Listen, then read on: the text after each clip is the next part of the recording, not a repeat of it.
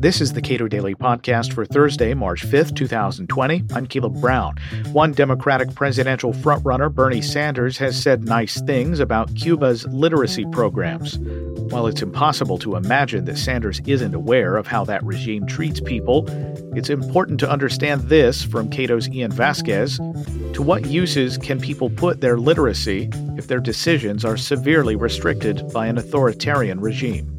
Well, first of all, it is astounding to hear a leading U.S. presidential candidate praise the so called accomplishments of a totalitarian regime.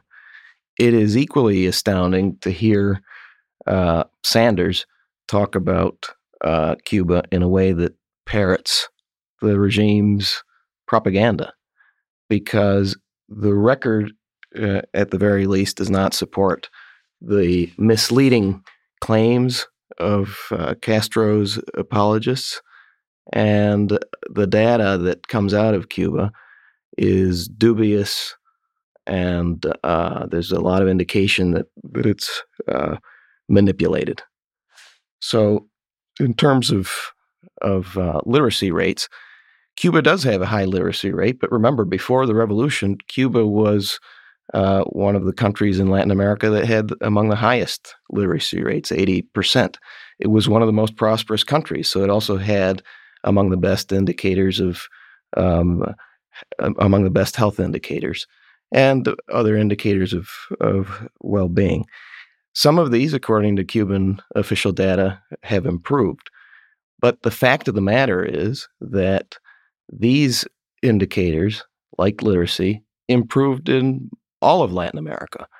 In Chile and Costa Rica, literacy rates uh, improved to the point that they're similar to to uh, to Cuba's today, and other countries like Peru and Brazil improved by even more impressive uh, gains. What this means is that you don't have to impose a repressive police state in order to have improvements in indicators of human well-being.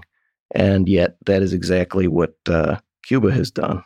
Bernie Sanders' defense of Cuba as uh, promoting literacy uh, seems to exist without regard to any of the context uh, around what it means to live in a country like Cuba.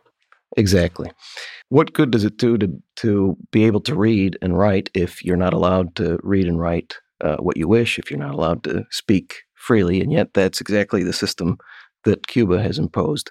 In fact, the education campaign is is put in place, as is the case in so many uh, totalitarian regimes, to indoctrinate students and to control uh, the population.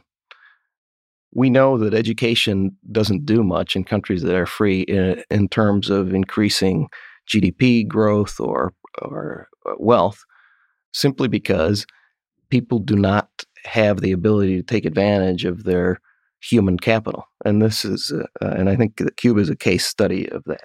Education can uh, be good for development and for social well being and for uh, wealth creation in societies that are free.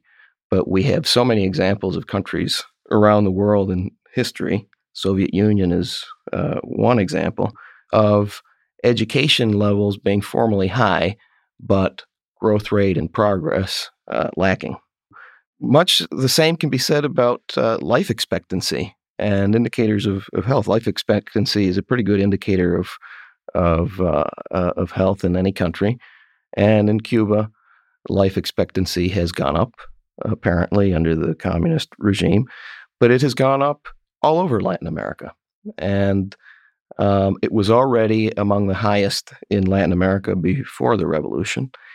And yet we have plenty of uh, indications that the life expectancy figures that come out of Cuba are flawed.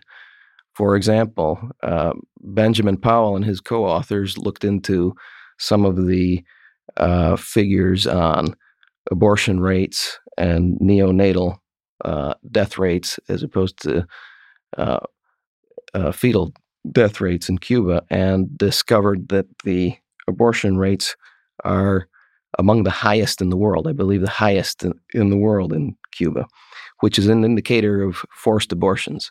In Cuba, if there is any possibility that the birth might be complicated and lead to uh, an infant death, then uh, an abortion is practiced.